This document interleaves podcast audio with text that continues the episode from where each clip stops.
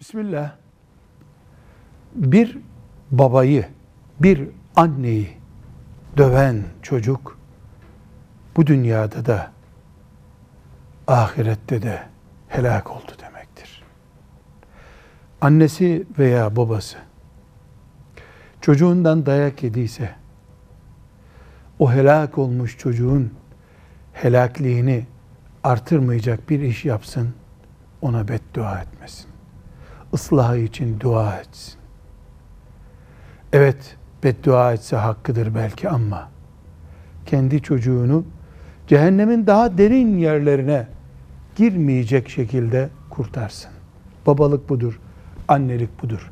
Velhamdülillahi Rabbil Alemin.